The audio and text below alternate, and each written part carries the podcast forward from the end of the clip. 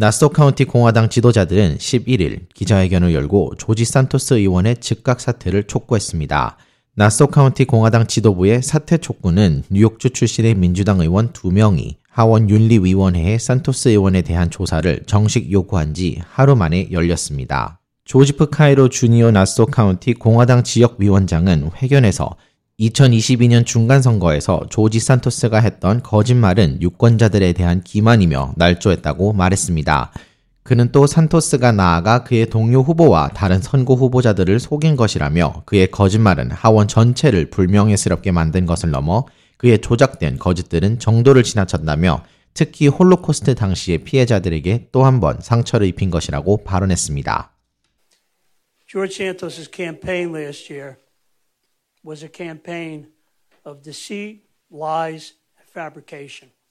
He deceived the voters of the 3rd Congressional District.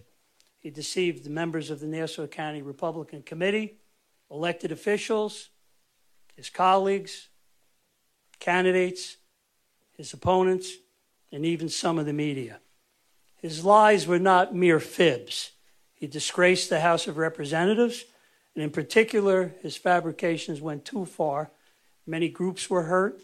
Specifically, I look at those families that were touched by the horrors of the Holocaust and feel for them.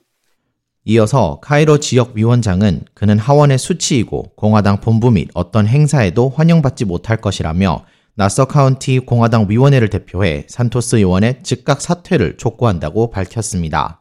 He has no place in the Nassau County Republican Committee nor should he serve in public service, nor as an elected official. He's not welcome here at Republican headquarters for meetings or at any of our events. As I said, he's disgraced the House of Representatives, and we do not consider him one of our Congresspeople. Today, on behalf of the Nassau County Republican Committee, I am calling for his immediate resignation. 제니퍼 데세나 노스 햄스테드 감독관은 조지 산토스가 한 거짓말은 셀 수 없을 정도로 많고 그의 재임 기간이 길어질수록 제3선거주 주민들의 고통이 커진다며 산토스의 즉각 사퇴를 촉구했습니다. Today I'm calling on George Santos to immediately resign from Congress for the 3rd District. The lies George Santos told are too numerous to count.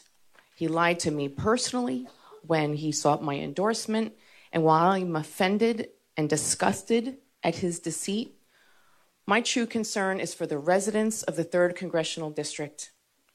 The longer he remains in office, the longer the residents of the 3rd Congressional District will suffer. Mr. Santos, haven't you done enough harm? I call on Mr. Santos to immediately resign.